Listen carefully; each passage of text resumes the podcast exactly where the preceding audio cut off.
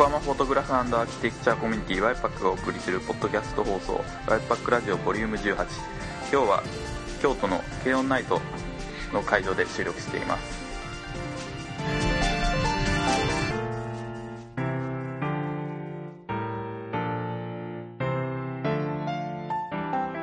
よろしくお願いします。収録の参加者はまずワイパックから石塚と井上と加瀬です。はい、その他にもいっぱい来てくださっているので、一言ずつ名前と所属ぐらいであれば。はい、木村信也と言います。建築会社に勤めています。はい。はい、有沙です。コープ北川というスペースを運営してます。で、O4 の谷口壮です。よろしくお願いします。オフォの子です。よろしくお願いします。オフォのナムです。お願いします。アズイットの森下と申します。よろしくお願いします。上里です。よろしくお願いします。京都造形大の赤井です。よろしくお願いします。同じく京都造形大の西陣です。よろしくお願いします。はい、よろしくお願いします。ということで今日はそのオフォギャラリーの方で、まあ今軽音の絵たちに囲まれながら、まあ、かなり異様な雰囲気ですけど収録してます。まあ、どういう話しますかね。まず成りきとしてどういうことをやったかと、まあ、どういうふうに。そうですね。今日午前中というか朝から9時に京都駅に集合して、まあ、ここにいる全員じゃないんですけど、軽音の舞台のモデルとなっている旧豊里小学校に聖地巡礼という形で行ってきて、で、まあ、夜こちらのギャラリーに来て軽音ナイトということで、まあ、パーティーをしながら先ほどまで1期2期の映像なんかも見ながらいいのかまあということで、まあ、軽音漬けの一日という形で、まあそのどういうことを話していくかっていうのは、まあ前回ワイパックラジオボリューム17ではその聖地巡礼の発生したようなアニメを3つ取り上げて、軽音とラキスタとアトゥルティアズっていうのを取り上げて、まあ、聖地巡礼とその建築画とか都市が描かれてるアニメの背景みたいな話が何かいろんな可能性を持ってるんじゃないかみたいな話をしてたんですけど、まあ、それの中で一つできるかなっていう話では、そういうところに現れてくるブースとかそういうデザインっていうのはもうちょっとデザイン的に宣伝できるんじゃないかみたいなことを言っていて、まあ噂としてあんまり良くないらしいっていうのを聞いていて、まあ、今日、まあ、豊里小学校に行って、まあ、すごい建築良かったんですけど、まあ、ちょっとブースとかもう一頑張りできるんじゃないかみたいなところもあったし、まあ、そういう話でもいいし、まあ、あるいは皆さんの慶応への熱い思いを語ってもらうという形でもいいんですけど、まあ、つまり豊里小学校行っての印象とかアニメで見てた時の印象とどう違ったとか、ここは、まあ、ズバリそうだとか特にここが良かったとか。そうですね、めっちゃ感動していた森下さん。降ってきた。ですね、いやなんだろうな、ずっと軽音っていうアニメを見てきて、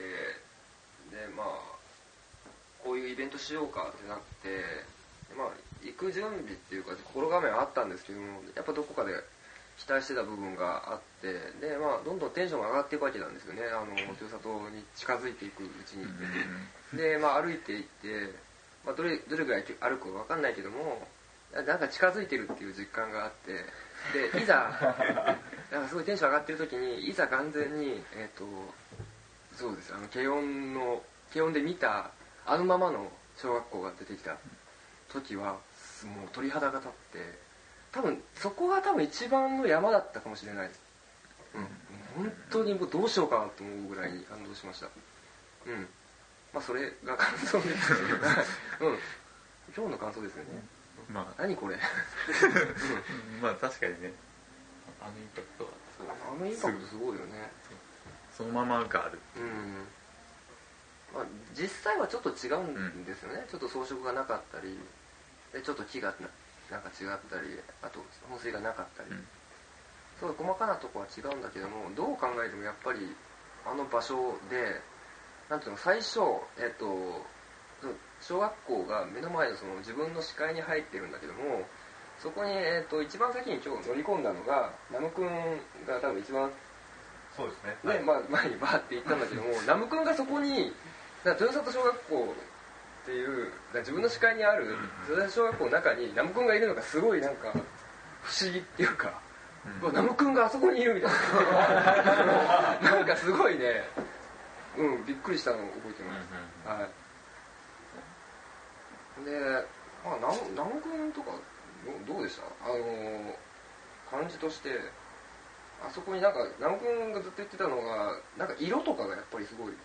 変だよねみたいなこと言ってましたね。うん、なんかそうですね。なんかまあ、今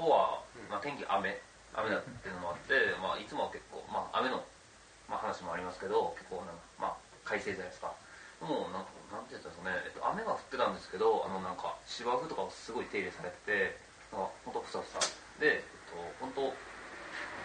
すね、まあ、白と緑がすごいなんかパキッとしてて、なんかね、結構本当そうですね、森下さん言ったようなこう装飾が違ってあるんですけど、なんか結構僕は本当なんか非常に近いっておかしいですけど、まあすごい似てるってのもおかしいですけど、まあそこを、まあ、舞台で作ってるのはそれはそうなんですけど、なんかね、そのちょっと言葉ではちょっとね。今ちょっとまとまってね今もちょっと興奮してる感じで、うん、なんか変な感じですね。うん、そこにある芝生が、実際の本物の芝生なんですけど、それが変な芝生だったんですねなんていうの、アニメの芝生、出てくる、物語に出てくる芝生と実際の芝生でもよく分かんないし、実際に僕、まあ、踏んでるし、なんかよくわかんないです。ここがどこなのかよくわかんなくなるっていうのが結構二重三重にも重なってきて、なるほどね、よくわかんなくなるんですよ。本当に。理由本当にね。そういうことですね。わからない。わからないです。なんか本当あ不思議ですね。なんかそうかな。でもまあ僕はそんな感じですね。感想が。うん。どうだろう。新平さんとかどうでした？結構冷静に見てた。そうですね。まあ反応してたっていうのは噛み締めるみたいな。そうまあね、触れられないもんじゃないですか、アニメって。うん、ほうほうほう。それにやっぱりああいう形で触れれることができるっていうのは、やっぱり消費の形態としてアニメっていうもの、やっぱりそれは新しい感じなのかなっていう、まあ古い感じで言うとコスプレとかっていうのはありますけど。だんだんそういうふうに聖地っていうのはまあそういう形で作品自体を消費するっていうことに変わってきてるのかなっていう気はまあ徐々にして、まあ、だからこういうことは今後、まあ、聖地化みたいなのが続いていくのかなとちょっと思ってます。なるほど。それ気になったのがそのコスプレしてた人もいたじゃないですか、音楽室というか部室のところで、だから本当にコスプレしつつ聖地にいつつっていうすごいなんか多重の消費の仕方をしてて、そういうのも発生してるなっていう。他のアニメというか漫画、例えばこち亀を見て、その葛飾のあの浅草を聖地巡礼してる、まあ実際知らないとこは分からないけど多分ないんですよね。言うたらこういう絵柄のこういうちょっとオタクっていうと怒られるかもしれないけど、まあ、そういう種類のアニメであったり漫画だけがなんかそういう聖地巡礼っていうまた別の要素を持ってるという か絶対こち亀なんか全員好きか嫌いか別に若い子ちっちゃい子から、ね、おじいちゃんおばあちゃんまで親しめるというかアニメでもやってたしってなったらそういう可能性って言うたらね受け手が広い分ありそうやのにあんまりないっていうか、まあ、銅像が建てたりっていうで、のはあるかなと思う。なんか不思議というか特徴的な部分かなと思いますね。なんか質問なんですけど、最近で京都舞台にしてるアニメで四畳半とかあるじゃないですか。それと軽音の舞台京都で一緒なのに、なんで軽音の方は聖地巡礼するのかなって、そういう違いってなんかありますか？それはやっぱオフィシャルで言ってないから京都って言ってないんですよ、探すんですよね、こっち側は積極的に、それはそうか、見つけた喜びをみんなで共有し合ってて、みんなかわからない、そういうこうファン同士が。こち亀ってでも聖地巡礼ないですけども、作品自体で聖地巡礼しますよね。両津勘吉がそう、幼少の頃に戻ってなんか花屋敷行ったりして、自分の中で作品の中でもう聖地で訴訟してしまうっていう、それによってなんかノスタルジーみたいなところの共感を得てるみたいなところありますよね。それって聖地って言うのかな、だから作品の中では聖地っていう、だから秋山さんの中では聖地なんじゃないですかね。だからそもそも僕はその設定になってる場所に行ったりとかするけど、そこを聖なる土地って言ってること自体が結構変だよね。聖なる土地、聖なる土地、聖地みたいですね。それは結構わかるみたいな話をずっとしてたんですよね。だからなんかその作品見てる人同士では共有されるけど、なるほど、どうしてそういうなんか、ちょっとナイーブなものじゃない、僕らにとっては、小学校はすごく僕らにとってはナイーブなものだけど、でも本当に単なる建築として見てる人にとってはちょっと全然違う感じで見てるわけだったね。その聖なるって言えるようなその距離感っていうのが僕の場合すごい自分になってくるんじゃない。でもなんかさっき森下さんが言ったこち亀のノスタルジーのなんか跡地みたいなことが聖地に近いんじゃないかっていうのは、僕結構構造的にはそうだと思うんですよ。つまりその不在っていうことが強調されるってことが割と重要で、手に入らないってことが重要だと思うんですね。でそのこち亀の舞台がなぜ聖地巡礼と呼ばれずにこっちの軽音の方が呼ばれるかっていう、それ多分ねアイドルっていうものの構造ですよね。その欲望を理想的に集約するシステムなわけじゃないですか、アイドルっていうのは基本的にそうで、それとこち亀がやってることって根本的に違うで、そういうなんかこう欲望がこう駆り出されて、でも決定的に手に入らない、決定的にいない、存在しないっていうそのなんか宙ぶらりんの状態の中で僕らがアニメを鑑賞していて、それが少しあるかもしれないっていう、その絶望的な中の希望がちょっと若干拡張されるわけですよ、今日みたいに確認していくとね。だから多分そういうことがなんか聖地みたいな。で奥君と会話してて結構面白かったのは、なんかそのあれがリアルであればあるほど結構悲しく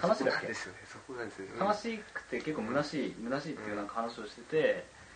でそれは軽音というか京都アニメーションは基本的にそのモデルと舞台にしたものをものすごく忠実に再現するじゃないですか。であれが実際にある、それ逆転してるんだけどもちろんあって、でそういうのを確認すればするほど存在しない、キャラクターのみが存在してないっていうことが結構強調されてきて、なんかなぜいないのかわからないぐらいまでなんか言っちゃうみたいな、そういうところがなんか変な話。ほとんど同じ話を前日に森下君してて、森下君すげえなんか行きたいって言ってて、で確かにそので冗談でその行ったら例えばミオに会えるんですよ、とかずっと言ってたけど、でも実際そこにユイとかミオとかがいたらいろんなことが終わっちゃうよっていう感じしちゃうんですよね。なんか僕が思ったのは、行ったら、いろんなところが違ったじゃないですか。例えば窓の枠の色が違うとか、椅子が青色じゃなかったとか、僕はすごいそれがよくて、その差異を感じれることが、で僕はずっと今日写真撮ってて、皆さん見たと思うんですけど、いろんなコントラストを一応撮ってるんですよ。ですごい白が飛んでるのが多かったんですけど、5枚ぐらい撮った後に初めの方は今見てる僕が見てるものに近いものを、残そうとするんですけど、後々になってくると、白が飛んでるやつを僕残しちゃうんですよね。で、なんていうんですかね、ちょっとまあ言ったらアニメっぽいものを残したくなると。でなんかその、まあ、制作団だけど僕はその取って選択するっていうだけなんですけど、なんかねその、違うものだっていうことを分かった後に、そこに近づこうとする行為とかがなんかすごいなんか、すごい人を育むようなことな気がして、聖地巡礼が本当に聖なる場所に行くみたいな、聖地を巡礼するっていうのが本当に実感として機能してるなみたいなふうには。すごい思いましたね、実感として。その成長させるっていうのはね、どういうこと？ちょっと作家っぽいこと言ってしまったんで何も出ないんですけど、ね、なんかね、でも話したよね、その話。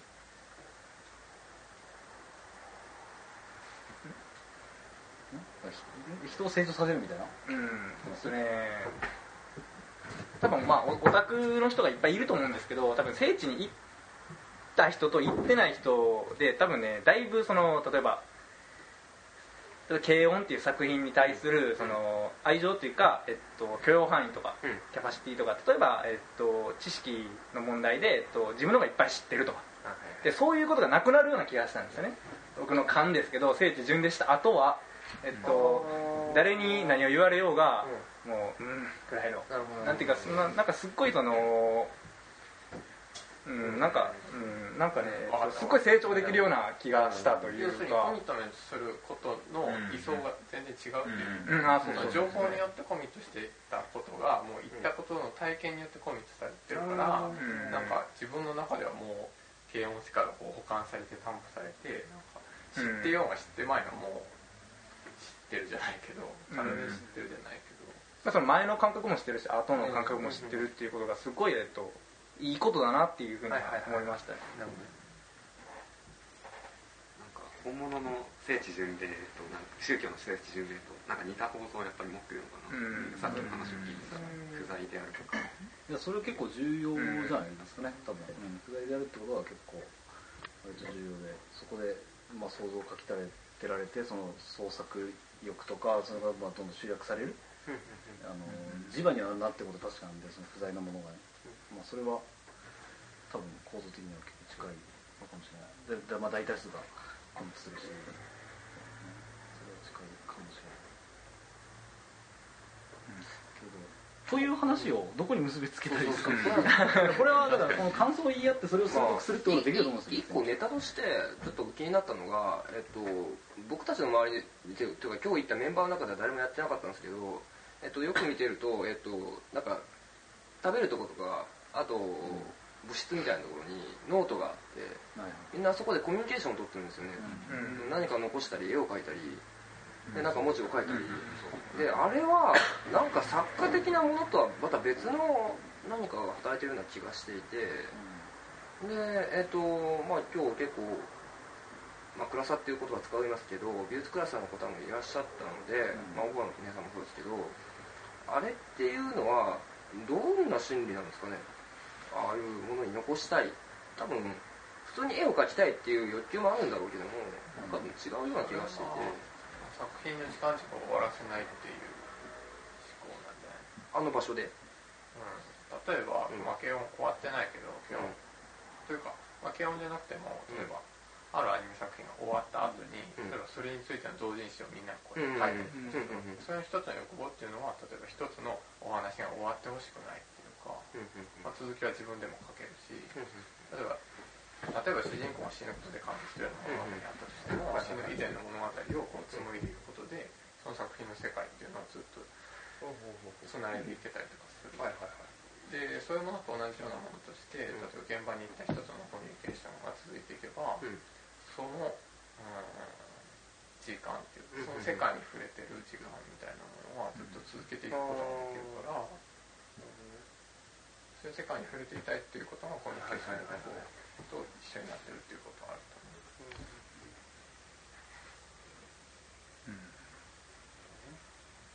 と思う。そのノートの内容っていうのはどういう内容なんですよ、そのやり取り、メールじゃないやり取りみたいな。例えばだから人によって違うんですけども、自分の好きなキャラクター描いたりで、あとまあ軽音最高っていうすごいなんていうの落書き性のものもあるし、的なブックみたいなのもあったり、最近面白かったのがそのミクシーとかの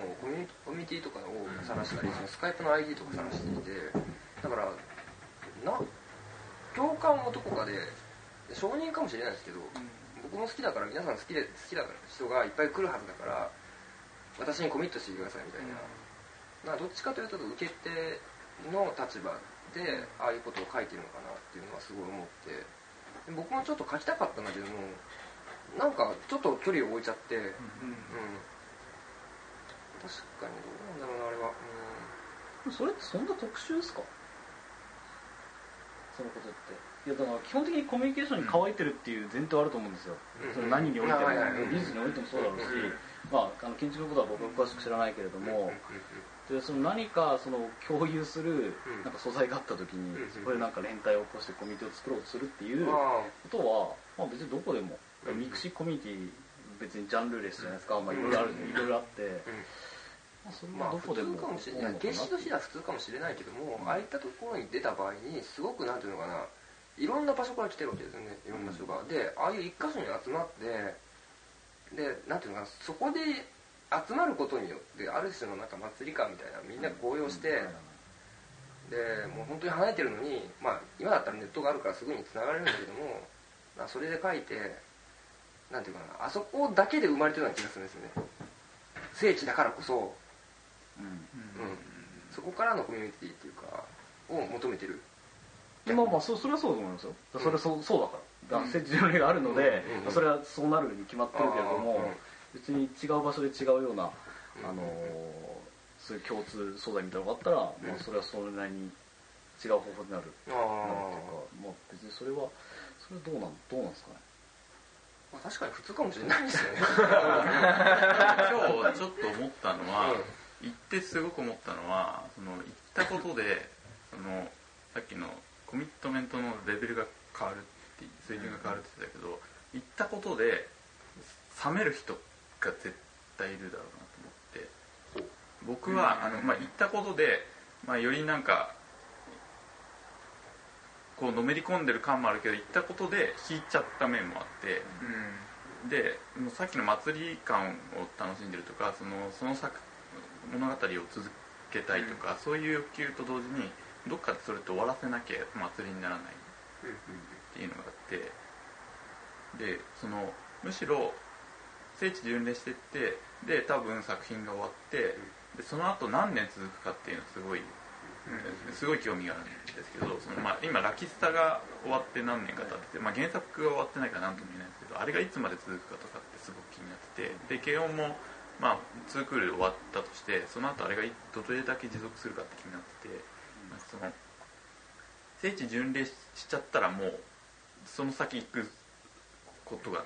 できないから、もうそこで終わっちゃうっていう可能性があって、でもそれって一つの可能性で、そうすることでその作品がある強度を持ってたものとして過去のものにできるから、その終わらせる方のなんか可能性の方がどっちかっていうと今日は感じたんですよね、その行ったことでパッと冷めちゃうっていう。その終わらせた方がいいって話ですか、それも終わらせない方がいいって話ですか。それが終わるのかどうかには興味があります、ね、そのこのまま僕はその何年か経ったらやっぱ終わっちゃって、豊里町にその、まあ、人がほとんど来なくなって普通のコミュニティセンターとして使われるようになる、はい、従来の形に戻るんじゃないかと、本来はこう回収して使うはずだった形に戻るんじゃないかと思ってて、それがでもやっぱり10年も15年も続きますっていう話だと、全然違うことがその聖地巡礼に起きてたのかなっていう気にもなるけども、むしろなんか綺麗に終わるっていうことにその聖地巡礼が最後とどめを刺すみたいな、行ったことでもうこれ以上のステップはないよみたいな、ここにもなるんじゃないかなっていう可能性を今日なんか感じてしまった。その同人誌とかもそのあるジャンルがあっても、それがだんだんかかってくる人少なくなって、うんうん、なくなっちゃうみたいな、まあ、構成されますからね、新しいの出てくるんで、やっぱりそういうふうになんかどっちかってこう綺麗に終わるのかなっていう、ずるずる長くいかない。それはなんかいやポイントによって違うと思うんですよ、その話が。だからその、町の、そのコミュニティみたいなことを考えたときにそれは問題だって話なのか、それともそのテレビアニメの作品論的な話でそれはどうなのかって言ってるのが、それとどっちに行くかで全然多分話が変わると思うんですけど、それ どういう方向に流してるんですか？いや、その作品としての話ですね。その町のコミュニティとしては多分豊里町っていうのはもう別にあれを観光資源にして町を活性化とか言っても、それもやっぱり人が来てる間しかできなくて、それの持続性である形ってなかなか多分、特に慶応の場合は多分提示できないと思うんですよ。それは京アニも公式には認めてないしっていうのもあるんで、トゥルティアーズみたいにその、制作会社側が認めててずっとやってきますよみたいな話なら別だけども、だからラキスタがどうなるかっていうのはすごい気になるけども、だからやっぱりあれだけで町おこしみたいなことをやっぱり短絡的にはできなくてっていうのが、今日行ってその昼飯食べながら、結局これはこのブームが終わった後どうなるんだろうっていうのがすごく気になって、10年も20年も人が来続けはしないだろうと思ってて、そうなった時にどうやって使われるんだろうねって、すごい空き教室も多いし、なんかオフィスとか誘致するのかなとかいう話で、微妙に遠いよねみたいな話をしてて、そうなるとそれはやっぱもう軽音とのあれとは離れての話になってしまって、聖地としてはやっぱりこのバーって一瞬盛り上がる時に聖地として扱われるけど、どっかの時点でやっぱずっと終わるのの終わらせ方がむしろうまく終わらせれるんじゃないかっていう聖地があること。だからそれはもうあれですよね、慶音っていう作品がどれだけ新規参入者をこれから放映終了後獲得できるかって話ですか？いや、そういうわけではないですね。なんて言ったらいいんですか？なんかその豊里小学校のこれからのあり方っていう話と、慶音に関わる例えば聖地に行ったりする人たちの実存の話が多分今かぶってるんですよね。だから作品の話とその現実的な場の話とかぶってて、実存的にもだからそのある作品、慶音っていう作品で性的にコミットメントして、でもそれがバーって祭り的に盛り上がったんだけどプツッと終わっちゃった方がむしろいいんじゃないかって僕は思うんですよ。なんかずるずるコミュニが続いていくっていうよりは、そういう消費の形態に、だからもう慶音は数年後にはもう忘れられていて、多分違う作品があって違う聖地が生まれててっていうのサイクルで別にいいんじゃないかって思ってしまう。でそれに対して綺麗な終わらせ方を、なんか聖地を持ってる作品っていうのはできるんじゃないかなっていう、なんか可能性を言った時にすごい感じた。見たことでなんかある程度もう自分の中で慶音に対して、慶音聖地見ちゃって終わっちゃったなみたいな最初まで見て一応終わりなんですけど、それでも作品の特性にすごく依存するんじゃないですか。例えばだからエヴァみたいなのだとやっぱり、ずっとその新規参入者みたいなのをこう生み続けてるわけじゃないですか。だからあれが小田原にどれだけ行ってるのか知らないけど、ローソンうんたらとかあったりとかして、あれはそういう意味ではすごくスパンが長いですよね。少なくともだって15年ぐらいですよね。新劇場があったりもあるけれども、そういう物語というかそういう作品の特性とそうはなる気がしないみたいな話ですかね。その慶音とかラキスタっていうものがやっぱ聖地もいっぱいいろいろ出てきて、多分カテゴライズができるようになってきてるのかなっていう感じで、慶音はまた新しい聖地だと思ってて、ああいう実際に建築としても有名な場所でっていう、その日常の延長のような空間では別になくてっていう、で内部も入ってっていう空間をその京アニが意図的に持ってきたのは、なんかうまく慶音を終わらせるためだったんじゃないかっって思ってしまったんですね。そのエヴァみたいなああいう、まあ、地名はあってみたいな、うん、ああいう聖地だとまあずるずる続くけどっていう、なんかだから違う聖地のなんじゃないかなって、まあ他のところに行ったことがほとんどないからなんとも言えないですけど、なんかすごく終わるかな。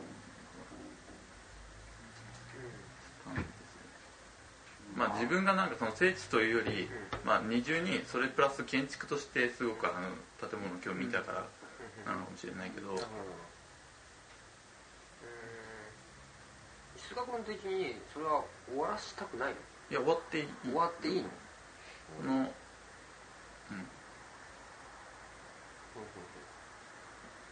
ら多分また次に面白いアニメ出てくるだろうし、うん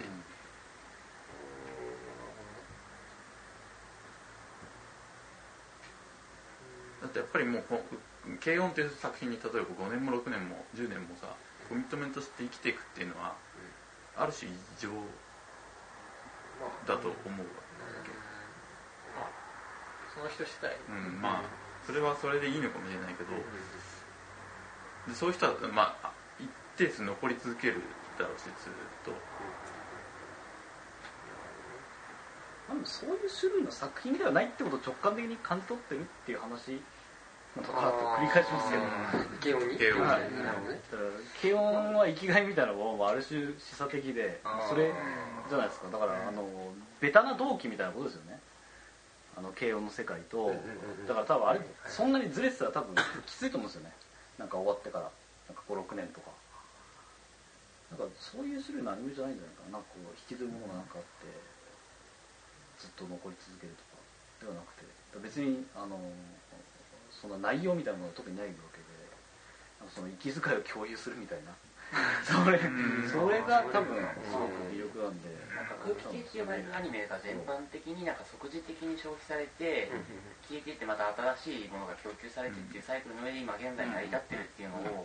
自分たち自身が感じてるから、軽音そのものにもなんかそういうエヴァみたいな長いサイクルも感じられないんじゃないかな。まあ、エヴァはエヴァでなんか話の終わり方的に終わることを望まなかった結果があれだった感じもしますけど、まだでっかく言うと消費のスピードが速くなってますみたいな話ですか。その時にその消費のサイクルを早める上でその聖地っていうものの存在がむしろうまく早めるそういう対応しているんじゃないか、むしろ残すよりその作品を存命させるよりそれをもう立つ方に作用してるんじゃないかっていう。どうそれはそこに関係しますかね、思いっきり。だから別に行く前が別に俺は見ない。すごい今日感じたその行ったことで終わっちゃう感がすごいあるんじゃないかっていう。まあ、行ったことで終わっちゃう人もいれば行ったことで終わらなかった人もいるっていうところが、これをちょっと分かりにくくしてるところかもしれないですね。行ったところで終わらない感っていうのも、同時に分かるんですけど、でも行ったところで終わらない感っていうのは行った結果続くんじゃなくて、ケオンの場合は行った後に戻る感じじゃないですか。行って実物を見てアニメ本編を見直して、で見直した時に再発見はあってもそこからなんかまた先がある感じではなくないですか。まあ、同じ行動を繰り返してる感じなだけで。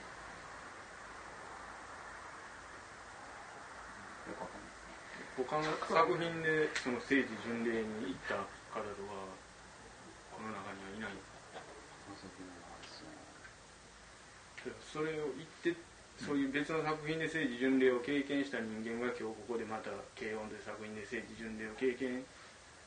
してたら多分違うと思ったんですよね。これはその聖地巡礼の初めての経験。これが誰の問題なのかっていうのがちょっと曖昧今なのと、あと聖地巡礼そんな重要ですかって僕は思う。それ結構いろいろ聖地巡礼取っ払っても成り立つんじゃないですかね、その話は。だからまあなんか終わらせるように作用してる。いや、その聖地巡礼はやっぱりそのアニメの舞台が現実と半分かぶってるっていう、その構造にこそ意味があるから、そのやっぱ同人誌とかというレベルとはちょっと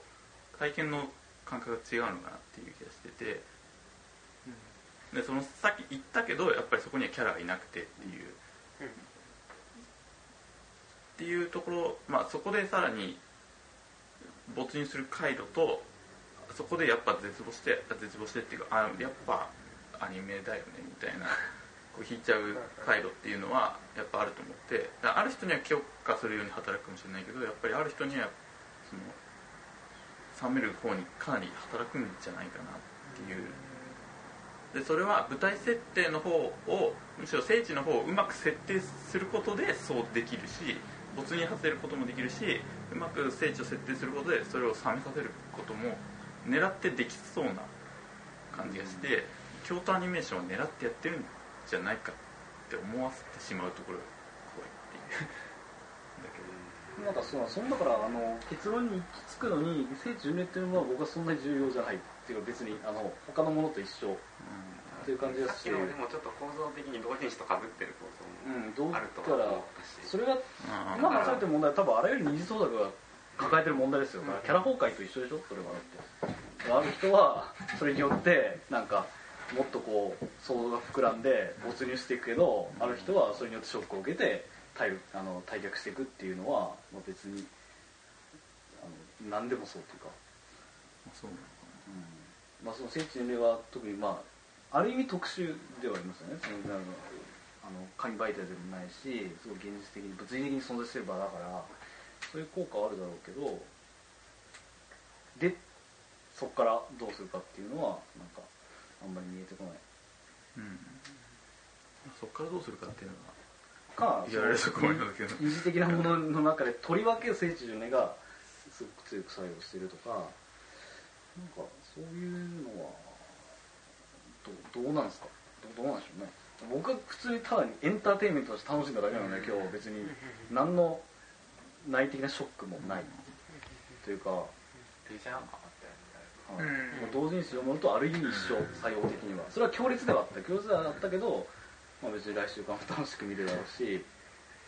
別に放映が終了したら、まあ、次のアニメなんだろうってでも次のアニメはそろそろリトバせるかみたいなそれぐらいのそう消費者的な感覚ですよね。俺らがやっぱ建築やってるからっていうのが強いと思う。で同時にそのエンターテインメントとしてあれを成り立たせるとしたら、うん、そのやっぱり 1,2 年とか 2,3 年で終わる可能性が大きいわけなので、エンターテインメントって、うん、継続性がない可能性が多くて、うん、そうなるとその時だけ地域儲かればいいのか、だからあれを観光的に持続させる方法がないとしたら、うんうん、そしたらそのスマッシュヒットの時にいかにもっとこれ以上にデザインして、じゃあ地域に還元させる方法もあるだろうし、それをもっと永続的に地域に還元させる方法があるんだっていうなら、まあ、それを考えた方がいいと思うしっていう、そっちの話をしたら面白いですよね。で、その2つともスマッシュヒットで狙って地域にどれだけお金を潤わせるかっていう話はできそうなんですけど、僕言った実感としてはどっちも結局うまくいかない。だからもう本当に多分その地域が気づいた時にはもうピークが来てて、ちょっとやり始めたらもう終わっちゃってるみたいなことになるんで、それをどう継続していくかって話？いやだからそれは継続できないだろうなっていう実感を今日言ってすごく見て、多分 2,3 年で終わっちゃうんだろうなと思って。でかつ軽音だほど注目されてて、あんだけ人が行ってるのにちょっと残念なデザインしかされてない、まあ、デザインする人がいないんでしょうけど、デザインがされてないってことはなんかそっちもあんまり希望がないのかなって気がします。まあなんかいろんな問題が多分いろいろあってそもそもデザインっていうことにニーズがあるのかとかいうことも絡むんでしょうけど、なんかでも建築の人がせっかくこうやって集まってるから、なんかそういう、なんてか知らないけどああいう場所はもともとあって、別にまあ割と有名な建築であったんだけど、なんかわけのわからないアニメがスマッシュヒットして、そこの人たちがやたら来てで、まあ、最初止まってたかどうか知らないけど、それがなんか案外ビジネスチャンスになるとっていうところの気づきからまあ1年みたいなのが今のあそこの場所の現状じゃないですか。でそれをだからどうしていくかで、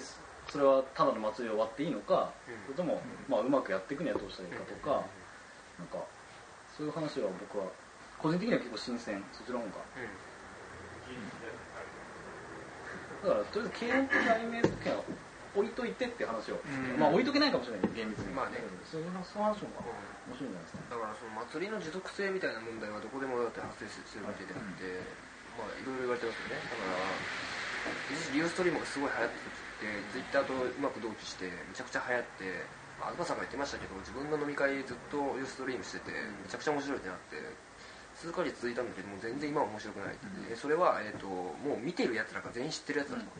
うんうん、もう固定化されちゃって、ね、もう新規参入を生んでもそいつらがもうあれですよ、もう本当に古参化しちゃってて、もうそこで排除が起こってるので、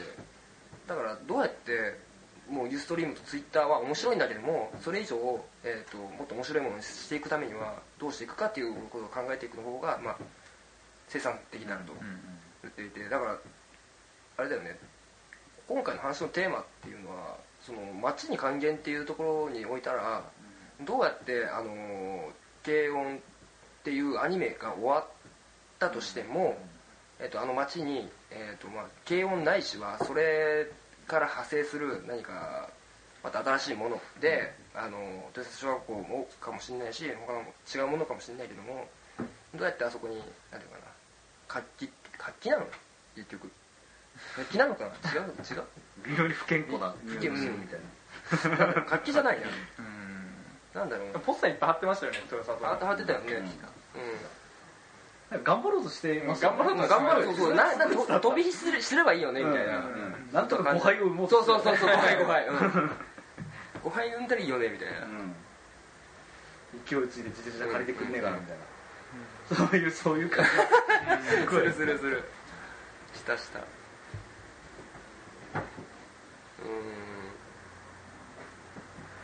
まあでもそれを考えていくと、まあだからいろんな土地っていうか、まあ、経済的にも潤うだろうし、まあ、人の幸せみたいにもつながっていくんじゃないのか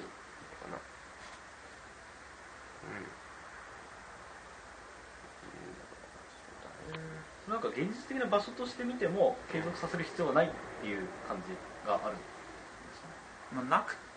まあ、この軽音が来なくても、うん、あの街が成り立ってたとしたら、うん、まあ、ただラッキーだっただけで、うん、なんですよね、うん、で別にそこがよっぽどなんか過疎化してるとか、うん、知的状況で人を呼ばなきゃいけないってんだったら、うん、何としてでも継続させて、うん、その土地自体に魅力を持ってもらって、うん、あ、ここに移り住もうとか思ってもらわないといけないけど、うん、まあ、あの場所は多分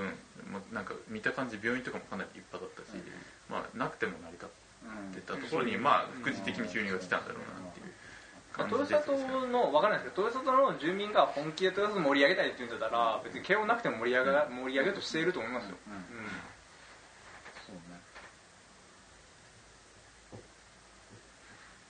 そうね、うん、だからその豊里町に行った時に、あ、もう豊里町は多分2、3年で終わっちゃうんだろうなっていうことを強く感じて、うんうんうん、まあ、それが一種その、あ、まあ、軽音も終わって 2,3 年で終わっちゃうんだろうなっていう、なんかその実感につながっちゃったのかもしれないけど、リンクしたり、あ、結構成り立ってるっていう感じがあるんだね、はいはいは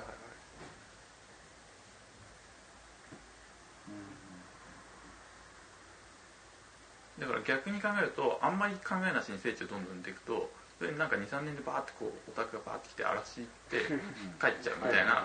2,3 年で帰っちゃって、中途半端に地方の人、その町の人も疲れちゃって、もう嫌だみたいな感じになっちゃうっていう危険性もあるから、一発やるとうまくそれこそリスクも考えてデザインしていかないと、今後かなりそういうことを破壊してしまうコンテンツにもなりかねないっていう聖地巡礼は。どうなんですかね、僕が、そこの住民だったりそこに住んでるおっちゃんだったらですよ、まあその軽音っていう漫画が終わったらどうせ流行も終わるんだよぐらいのテンションで付き合うと思いますけどね、うん、なんか、うんうん、そこで、うん、がっつり考えないと思いますけどね、うん、住民は別に、人気が軽音の人気が終わっても住民そんながっかりはしないとは思いますけどね、まあ、成り立ってればね、はい、その辺のなんか現状分析は僕はよくわからないけど、成り立ってるんだったらそうだろうし、まあなんかそれにうまくやってたんじゃないですか。盗撮小学校なんかなんだか知らないけどお金回収されたし、うん、もっとできる部分はあるのかもしれないけど、8年ぐらいか前に取り壊す予定があったんで、うん、保存町長が保存しようみたいな感じだったんだよね。町長が壊す派が、うん、で裁判で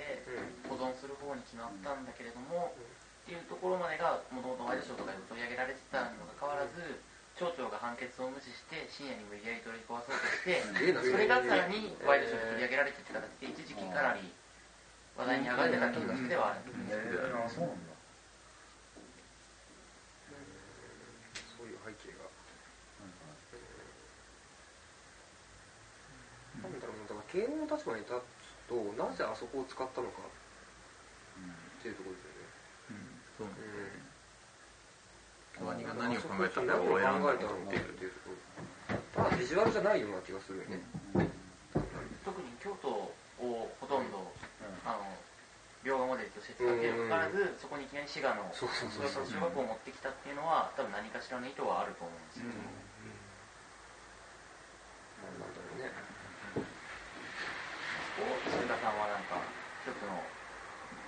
聖地巡礼をコンテンツの終わりとしての区切りとして利用できるんじゃないかと京アニが思って、うん、でそのポテンシャルがあの学校にあるような、うん、に見出したんじゃないかなっていう意見でしたよね。なるほど。なんか慶應は京都市内にあるじゃないですか、結構聖地があって、まあ、一条寺とか、はい、まあ、修学院、修学院、まあ、相当多いじゃないですか、はい、相当多くて、もうなんて言ったんですかね、実際滋賀と京都なんで、小学校は滋賀です。なんで、まあ、京都は、まあ、何かあると。で、慶応を見てて、まあ、ほとんど要は、小学校じゃなくて、まあ、学校なんですか、メインが。で、僕も、まあ、実際京都に住んでますし、言えばその、日記の2話で出てきた、ホームセンターとか行くわけなんですよ。行っても、そこで終わったかみたいなのはないんですね。でも、小学校は本当にね、その言い終わった感じがちょっと分かるんですよ。っていうのはやっぱあそこがマックスなんですよ。マックスなんですね。あそこで物語というか動いてるって実際まあいるようにも感じるし、あるんですけど、春日とかだとどこか分かんないとか、聖地はいっぱいある。一緒に来た時とか阪急とかいっぱいあるんですけど、結構どこか分かんないっていうか、あまり今日メインっていうかね、学校高校かどうかだったらちょっとよく分かんないし、だからまあ。なんか終わったかみたいな、まあ、そんなにないっていうか、うん、なんですけど、やっぱ慶應もあそこやっぱマックスだと思うんですよ、うん、あそこ以外の聖地っていうのはパンチがないっていうか、うん、あそこ行った後に、なんだ、ホームセンターとか、まあ、一条寺とか、一条寺とか、兄貴のオープニング出てくるし、まあ、修学院で行っても、やっぱね、あそこはやっぱ、なんていうんですかね、こう、まあ、ピークだと思いますから、やっぱ そこで、まあ、それ以上の聖地がないってほしいですけど、うん、いっぱいある中でやっぱあそこがやっぱ、うん、一番パワーがあるっていう意味でもやっぱ終わったかみたいな、うん、だから聖地の要は一番やばいところっていう意味でのメッカについてそうそうそう、うん、ここでしょみたいな、うん、かな、まあ、それは何ていうんですかね、さっきそうさん言った物語とか何ていうんですかね、まあ、アニメの特性というか、うん、かなと、うん、学校がやっぱそうそう、ね、まあ、一番まあエネルギーがあるでしょ、うん、かなって、京アニは狙って聖地のマックスをやったんだっていう感じなんですか、うん、あでも確かにあれがマックスフリーっていうのはやっぱり重要だと思っていて、マックスフリーで中入って丸だからこそ僕らがやっぱり行けたっていうのは、うん、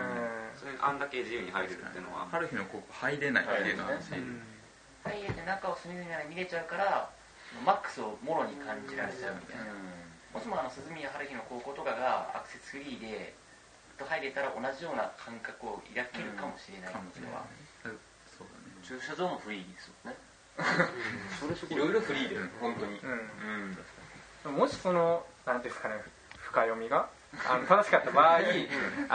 階段とかの風景がずっと出てくるわけじゃないですか、軽音のアニメ、うん、それとかもまあそうなのかなというふうには思いますよね、意図的にそういう、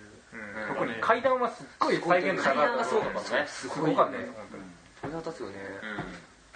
なんかね、いやそれは分かってて、でいや再三繰り返しますけど、でまあ終わると、うん、でって話なんですよ僕は、うん、で何なんですかで、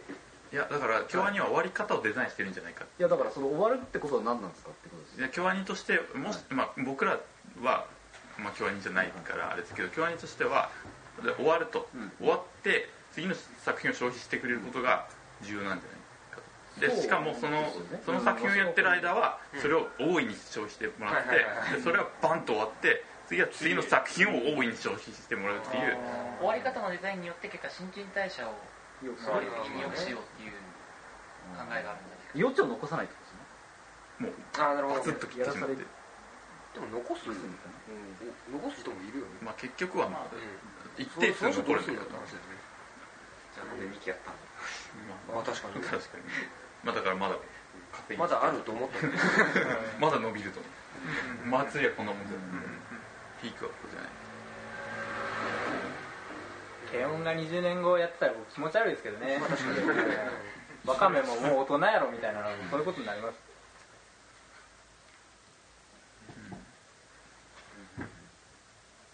でそのだからまあ無理やりですけど、その祭りの、まあ、建築も一種のその作っていくこと自体祭りだったりするんで、その祭りを終わらせる方がいいのか、やっぱりそれは終わらせる方法があるとしたら、まあ終わらせない方法もやっぱり一方であるはずで、その、まあ、終わらせ方のデザインを見て、じゃあどうしたら終わらせないデザインができるかっていうこともまた考えられると思うんで、まあ軽音に関して言えばその多分終わらせ方が秀逸になるんだろうな。でもそれは建築の話というよりはアニメ作品 まあ、その新陳代謝の話ですね。まあでもそれは多分僕の中では多分建築とか都市とかの考え方にも持っていけるんだろうなと思って、そのものを作るときにそれがバッと盛り上がるっていう、その祭りの構造もう今は、まあ、昔からだと思いますけど、もう避けれなくて、そうなると祭りがバッて終わるでいいものもあれば、例えば建築がバッて終わっちゃ困るみたいな、その後もうそれ自体50年残っちゃうしみたいな、っていうところで、その終わった方がいいのか終わらない方がいいのかっていう話もあるし、その終わらせ方のデザインがうまいのがあるか悪いのがあるかとか、じゃあ終わらせないためのデザインはどういうのがあるかっていうことに、なんかそれは考える上での参考になるんじゃないかなっていうふうに自分では思っています。だから建築の人たちの中で祭りってやっぱりすごく大きなテーマなんですけど、そこから降りるっていう方法とか、なんか折れるってあんまないんじゃないの。でもまあ今は建築って新築で立った時がもう祭りとしてピークで、後のことを考えてないっていうのがあるから、なんか持続可能性みたいなものは、まあ、都市レベルの話からちっちゃな建築レベルの話までなんか結構取り上げられてますね、最近ね。ようやくね、そうなりますよね。人為的に祭りを起こせるならさ、その定期的にそういうこともできるだろうし、まあ、それリノベーションとかなのも分かんないけど、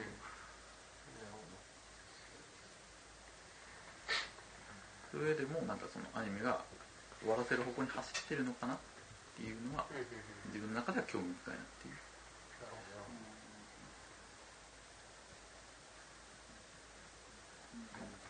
かれこれ53分やっぱりヒートアップしますね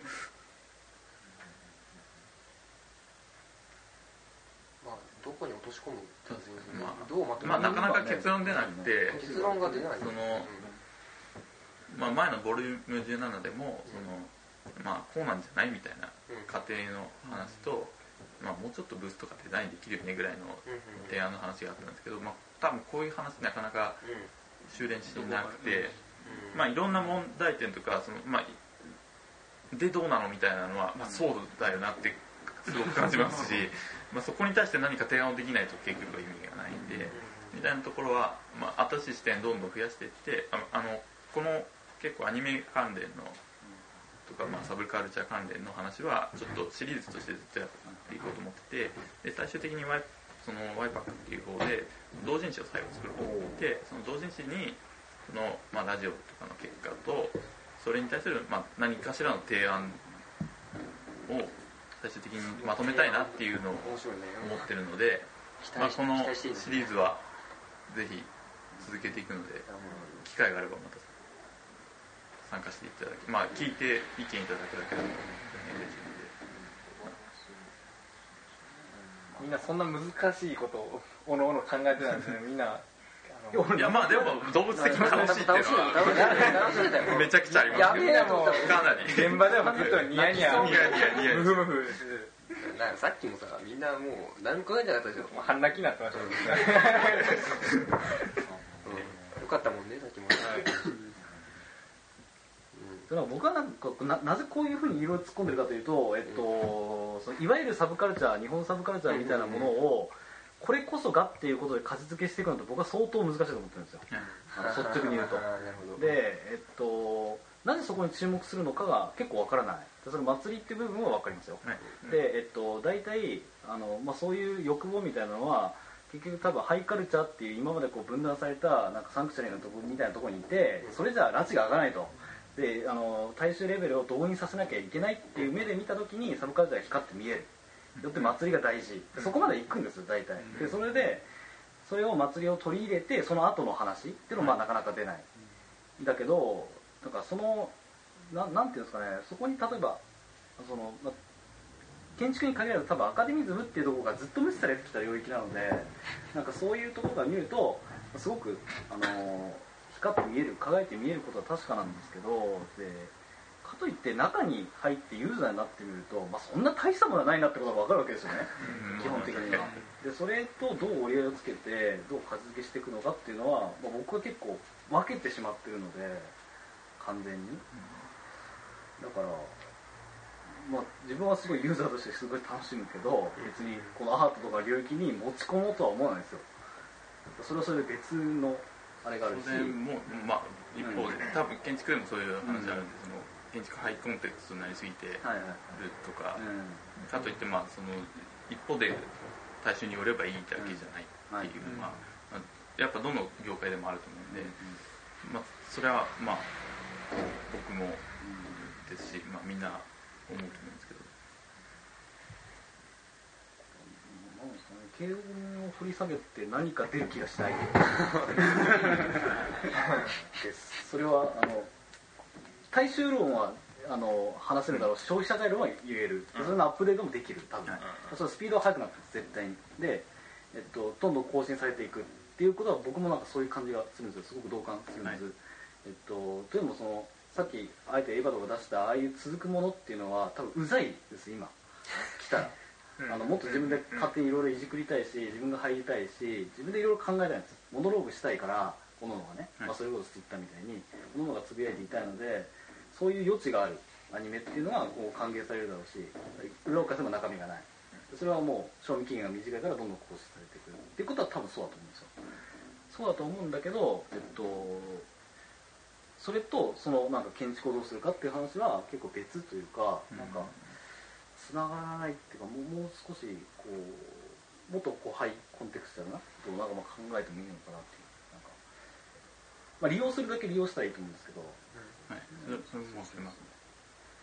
という、そういう感じがあって、僕はずっと、なんか僕自身が分かってないってだけかもしれないけど、なんかね、僕大好きですけど、そういうアニメとか、なんかね、なんか分かれちゃってるんですよね。ユーザーとして接するのと、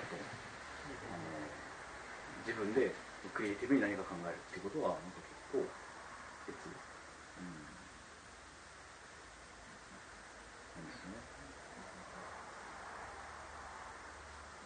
森下さんの方が多分逆ですよね。多分逆ですよね。どうなんですか。逆なのかな。どうなんだろう。いや巧妙を見出してるのか。わかんないよね。どうなんだろうね。素直すぎ。ごめん、今本当わかんない。ちょっと考えさせてください。どうなのかな。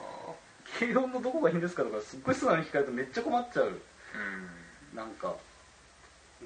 困るよね。そうなんだなみたいな。熱弁することもないしなみたいな。でもいいんだよねみたいな。なんかそれが熱弁になっちゃうみたいな。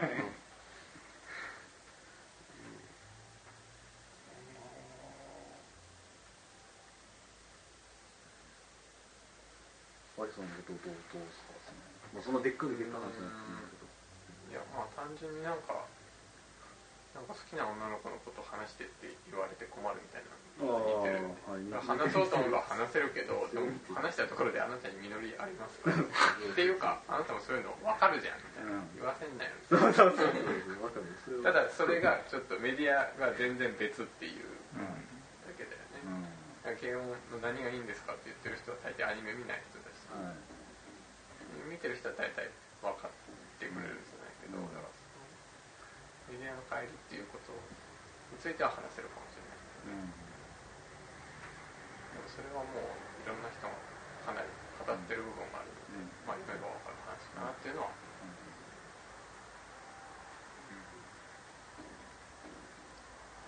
うん、まあでも一つ思うのはその建築もアニメも、うん、まあ例えばあと映画とかドラマとかでも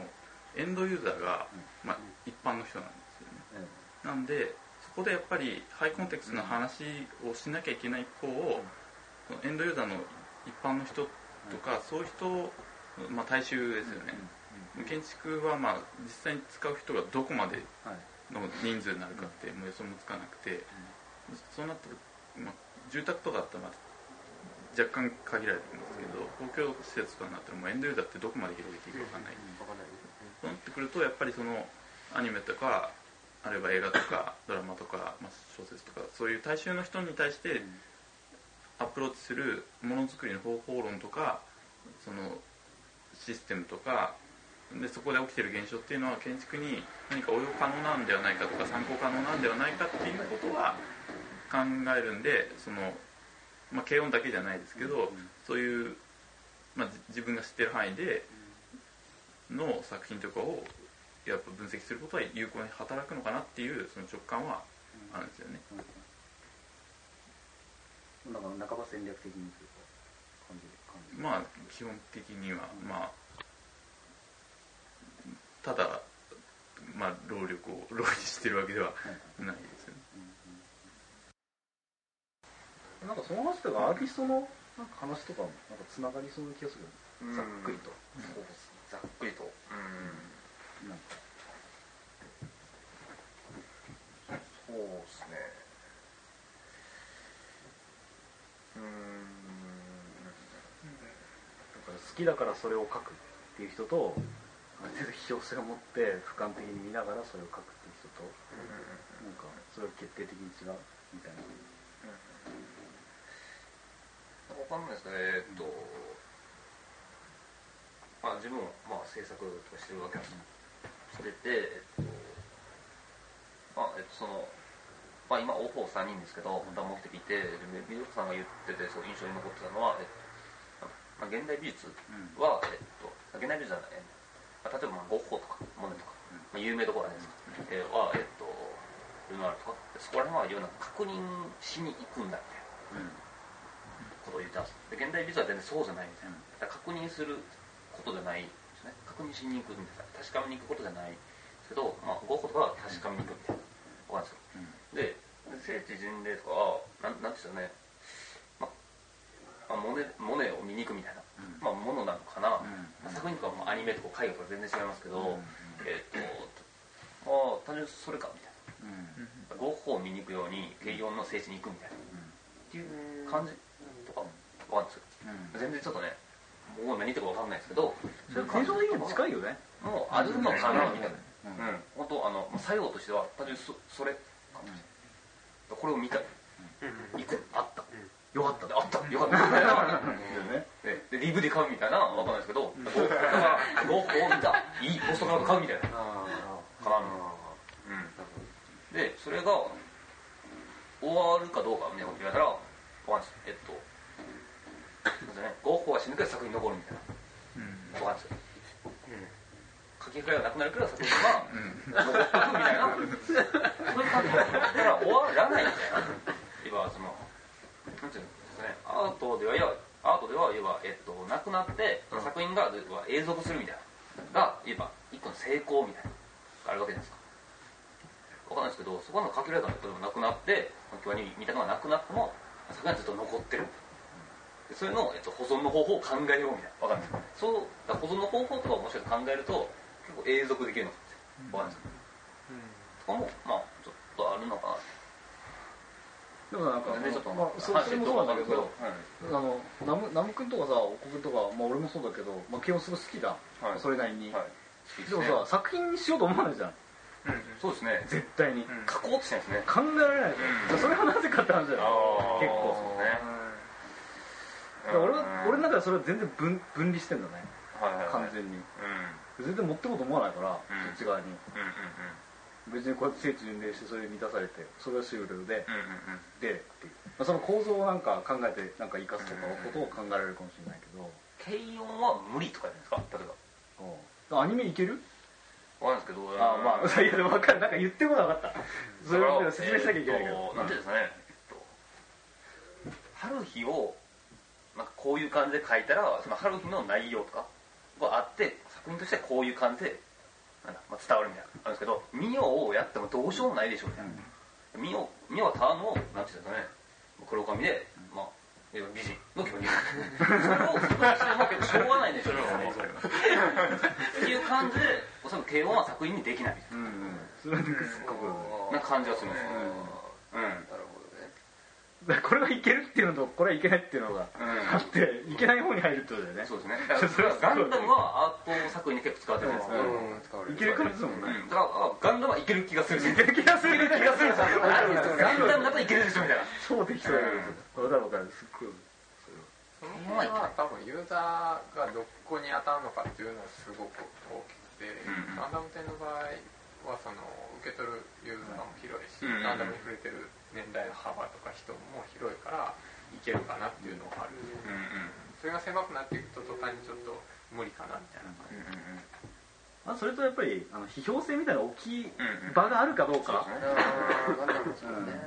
ンダムなんかいけるっていうのはなんかそういう感じがする、一本論文書けそうみたいな感じだけど、ミオは無理だろうさすがに、かわいいしか言えないみたいな、なんかそういう感じ、映画とかもいける感じだよね、うんうん、まあいろいろ大変そうですけどね。でもなんかサイさんとかは使った人じゃないですか、うん、すごい。それはなんかガチ作品を使った人をしますか、例えば別みたいな、自分個人的問題で書いてるだけ、はいはい、今見てるから書いた、うん、なんかそれを作品として成立するなんかレベルって、うん、まあ多分別 でそこに持ってこうするかしないかみたいな、ああ、まあまだ持っていってない。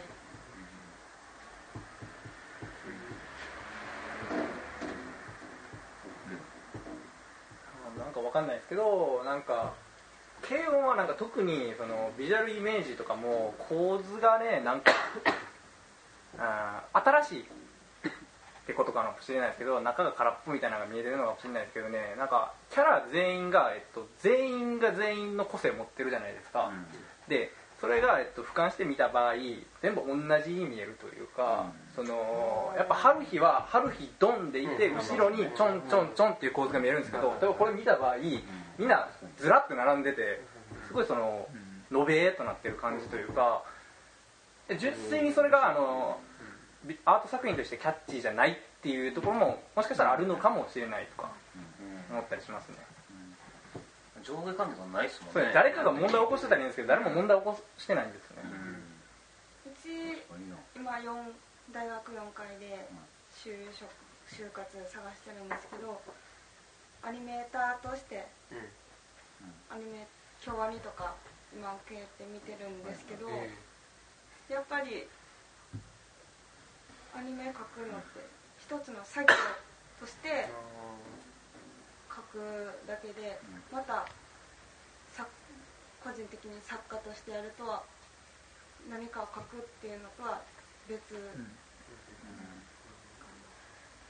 今回もいっぱい軽音の絵描いてるんですけど、いいドラマでした。あ、いいね。僕も好きなんで、あ、お疲れ様です。まだ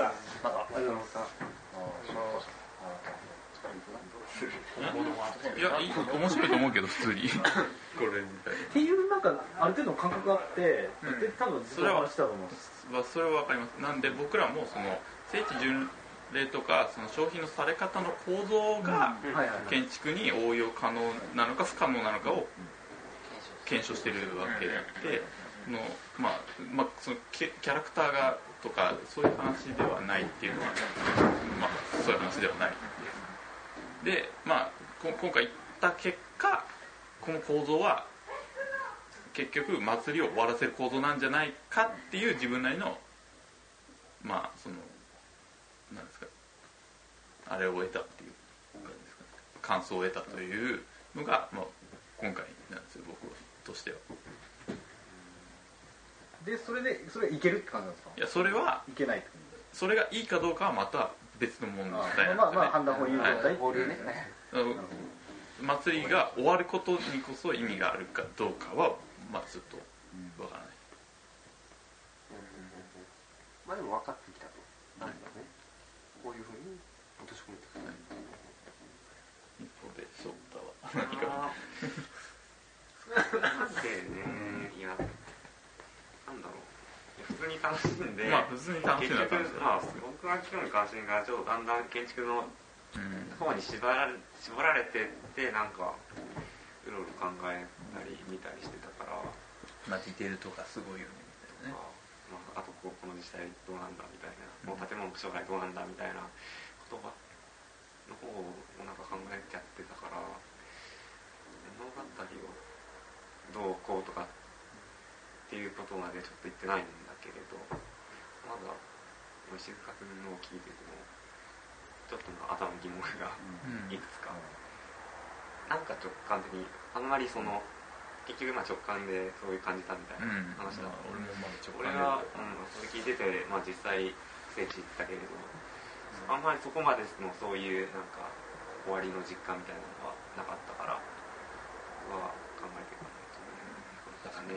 とね。そうああ、なんですけど。はい。方はなんかある。俺はもう途中で喋った感じ。いいの。終わった方はいいですか。例えば、それはなんか終わって新代謝を良くするみたいな感じですけど、アニメの作品の話に関して言えば終わっていいと思う。ただ建築はそうはいかない。とは思うんですよ。建築は残り続けちゃうから、うん、結局嫌おうなしに、うん、なんで終わっちゃ困るだろうみたいなところがあるんで、うん、まあなんで、まあ、建築で考えればその 2,3 年とかで終わるのは困るっていう、うん、そんな消費スピード速くても困るっていう、ちょっと今なんかコミュニティなんちゃらになってるわけじゃないですか、その小学校が、はい、でそこに言えばどんと京アニが入っていたと。では、なんていうんですかね、まあ、コミュニティスペースみたいなので、まあ、きちんと成立していくかどうかわかんないですけど、はい、例えば、まあ、マコナードが出るわけじゃないですか、今日、なんだろう、軽音で、はい。それは、マコナードは、まあ、マコナードなんで、まあ、一応聖地です、あれも。僕も行くし、まあ、聖地。小学校は、まあ、小学校じゃないわけじゃないですか、春日の高校みたいに。はい、なので、だから結構それが際立つんじゃないですかね。京にドンってくる、それがブームが終わる、なんかあとどうなるんだみたいな、どうなるんだみたいな話だから結構本当になんか本当特性っていう感だからやっぱそれのまあ京アニ問題はあるかんでそこ来てやってなんすかみたいな。確かにもうすでに一度終わった建物を選んで、うん、それに盛り上げるで、確かにそれはある。確かに一度終わってる建物、うんうん、まあなんか軽音のために何か建物を建ててそこを舞台にしてるんだったら、うん、それ大問題が起こると思うんだけど、うん、今のところもともとある建物の話だからそんな問題なのかなと思ったりは素朴に思っちゃったりする、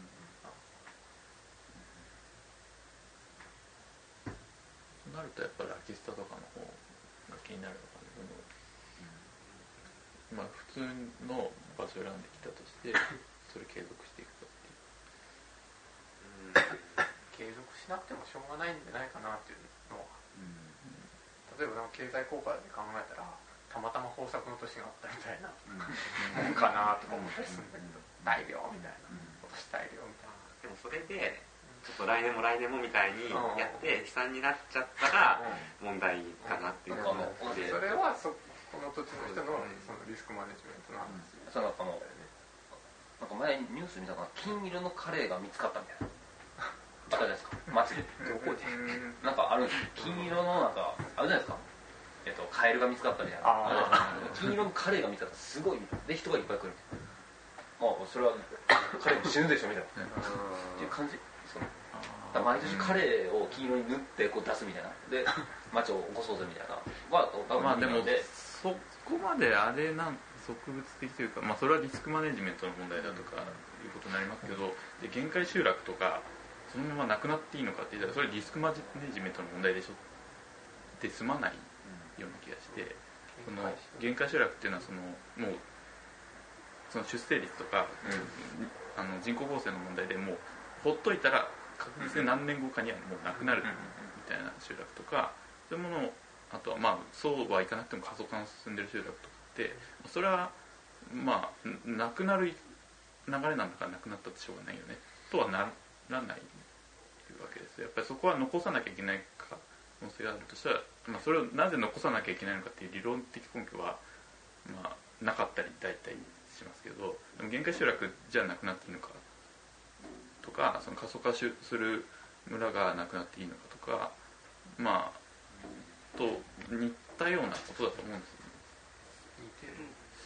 じゃないか、なんかでも持続可能性って別にすでに今はなんとかなってるからっていう問題じゃない。今の小学校って言えばなんだ混濁室以外は手出しちゃダメじゃないですか、だから結構なんだ軽音の言えばブースみたいなのが何個かあるわけじゃないですか、教室が。だから他のところでは結構回ってるのかっていうか、やりたいことを一応やってる小学校自体は、図書館とか異世界だったもんね。そういう意味でね、そういう意味でなかっ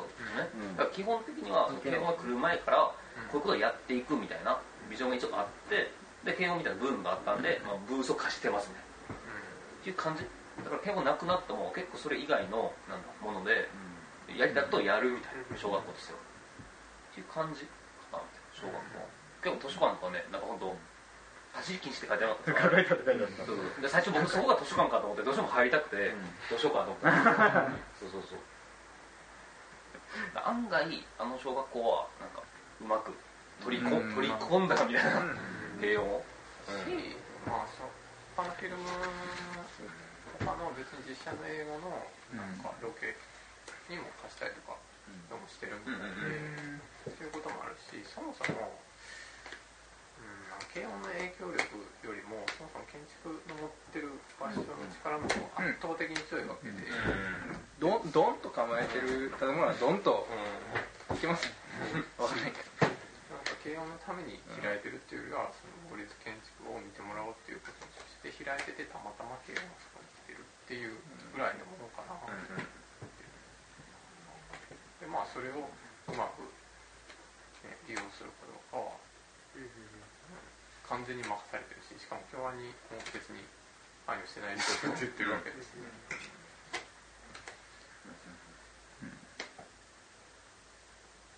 限界集落の問題っていうのは、その限界集落をその続けようかどうかっていうことに本当にうまく使っていこうかって考えたときに初めて出てくる問題ですよね。急にその限界集落の話が。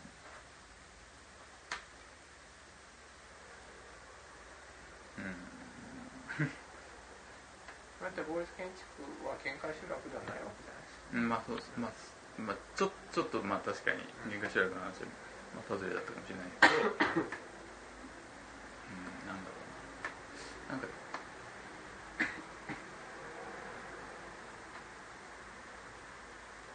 うな、なんかまあちょっとうまくまとまってないというかわかんない。なんかアリスさんがおっしゃったように、そのまあ建築の力っていうのは確かにあって、そこになんかタラボタ的に軽音っていうサブカルチャーが入ってきて、まあ、どのコーナーになってるだけっていう、まあ、すっごい抽象の論になりますけど、そういう捉え方結構大事な気もするんですよね。なんか今こう、まあ、見渡すとそのアニメとか、まあ、いわゆるジャパニーズサブカルチャーみたいなことがなんか接近してるっぽく見える、それはもうネット上中心にしてて、僕らの生活のかなりの部分がネットに費やされてるってこともあるんだろうけど、たかがだと思うんですよね、うん、そんなにそんなんですよ、うん、だから成虫のとかも別にうんっていう感じもあるのはなんかそういうところで別にっていう感じもするんですよね。で多分そういうイメージがつくのはいろいろ多分理由があって、もともとオタクってすごくクローズドなそのコミュニティだったものがもう本当に90年代ぐらいからもっと前からかもしれないけど、まあ、飛躍的にガーって拡大してきて、で、まあ、オタク EZ みたいな、ね、ことが言われたり、つまりオタクがただの消費者ユーザーになったっていう話だからものすごく広がったように見えるけれども、消費者ユーザーだったことは昔は変わらないわけで、それは別に例えばファッションだったり他の媒体だったら別に同じことですよね、広がりの度合いとしては。だそれがやたら広がったからそう見えるっていうだけで、そういうことを考えていくと、まあ、別にそんなにそんなかなみたいなことも考えていく必要はあるんじゃないかなと僕は思うんですね。だから軽音とかって別に、うん、だからそういう意味ではあんまり別に取り上げてもしょうがないんじゃないかなっていう、うん、2日目の方がもっとこうわってやってる感じが、総出でやってる感じがしますよね。確かにね、うんうん、背負ってるって感じですね、りょうさんが。時間がね、本当切れたらね、ちょっとやばいんじゃないかな、相当ですけど。上原駅に銅像みたいな立ちですね。はい、そうそうそうそう。でもものすごいくっついてる。ペタッとくっついてる感じする。地域性みたいなことですね。ちょっと話変わるけど、小浜市ってあったよね。ありましたね。小浜市ってあったよね。小浜大統領が大統領になった瞬間に、同じ名前のオバマ氏、小さいにハマって書いてたから、ああはいはいはいはい、盛り上がってますよね。あれなんかすごいグッズとか売り出して、すごいなんかメディアに出てきて、そうそうそうそう、なんか売り出してたけど、今どうなってるのかなって感じですね。まあ普通にオバマ氏としてはちゃんとあるだろうけども、だって出てきた時すげえ叩かれたじゃん、恥ずかしい日本の味みたいな言われて、だけどあれもなんていうのかな。すごく消費されて、まあ、メディアにめっちゃ出て、まあ、グッズも売れたかもしれないけども、知らないけどね、けども、やっぱ小浜市は潰れてないわけですよね、多分あるだろうし、まあ、今ほどだ、昔ほどなんか、小浜さんっていうのは、なんか支持されてないだろうし、そういう、なんていうのかな。というか、まあ、そんなホットなトピックではなくなった。なくなったってことですよね。今関大臣かな、そういう町がありますね。確かにやばい。やべえ、あるらしいですね。ニュースで出たんですね。で、それが、まあそういうことになるんじゃないですか。まんじゅうは絶対売るでしょ。絶対に。なんかそういうなんかね、熱いトピックに移っていく人たちの方が面白いよね。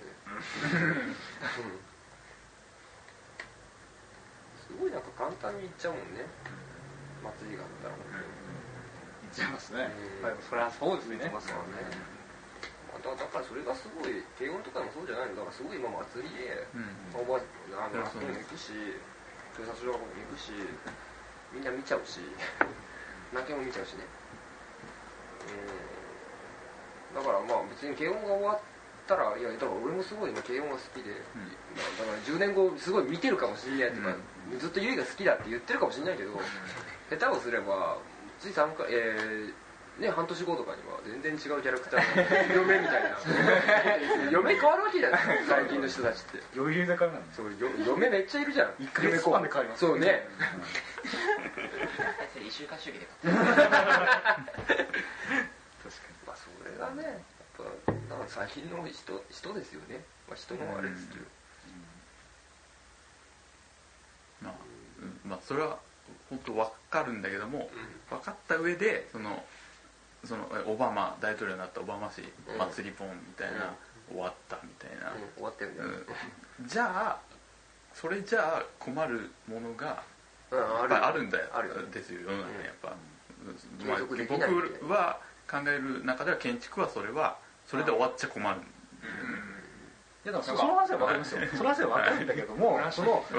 軽音っていうこととかそういうサブカルチャーとかアニメとかをサンプリングしてる理由が分からないんです。はっきり言う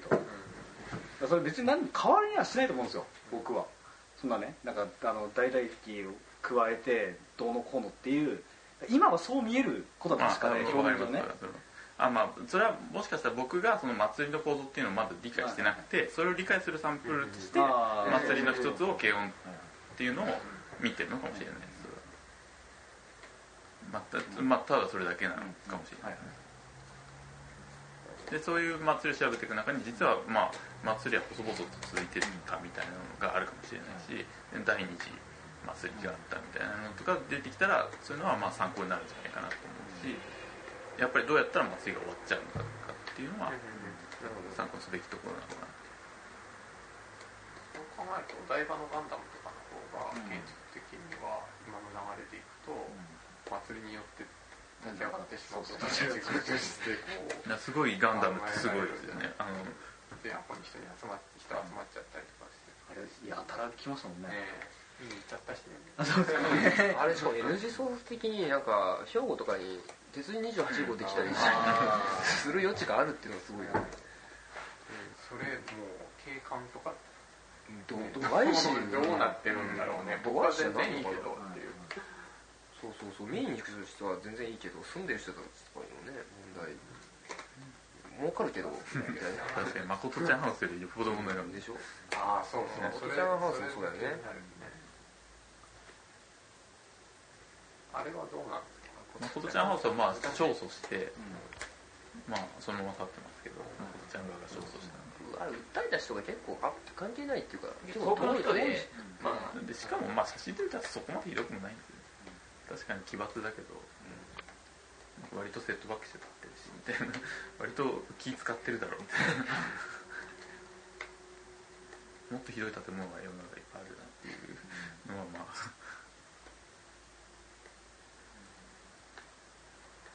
まあでも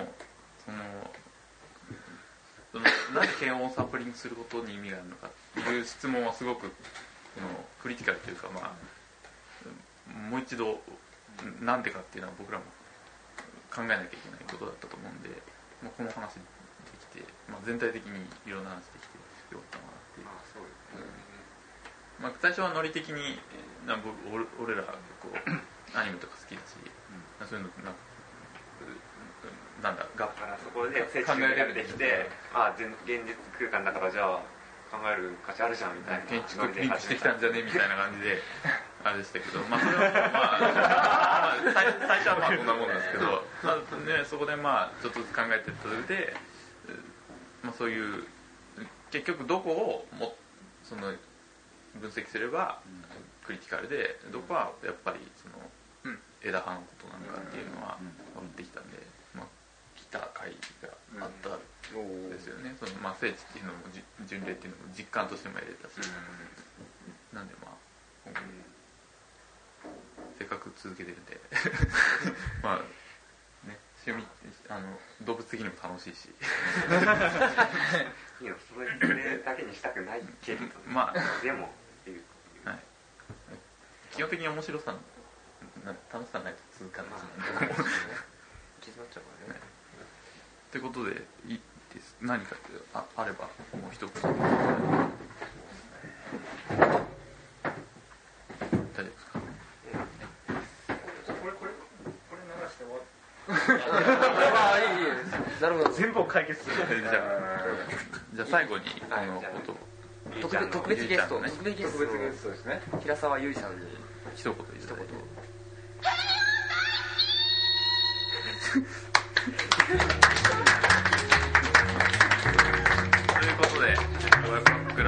ボリューム18を京都ゲオナイトでお送りしました。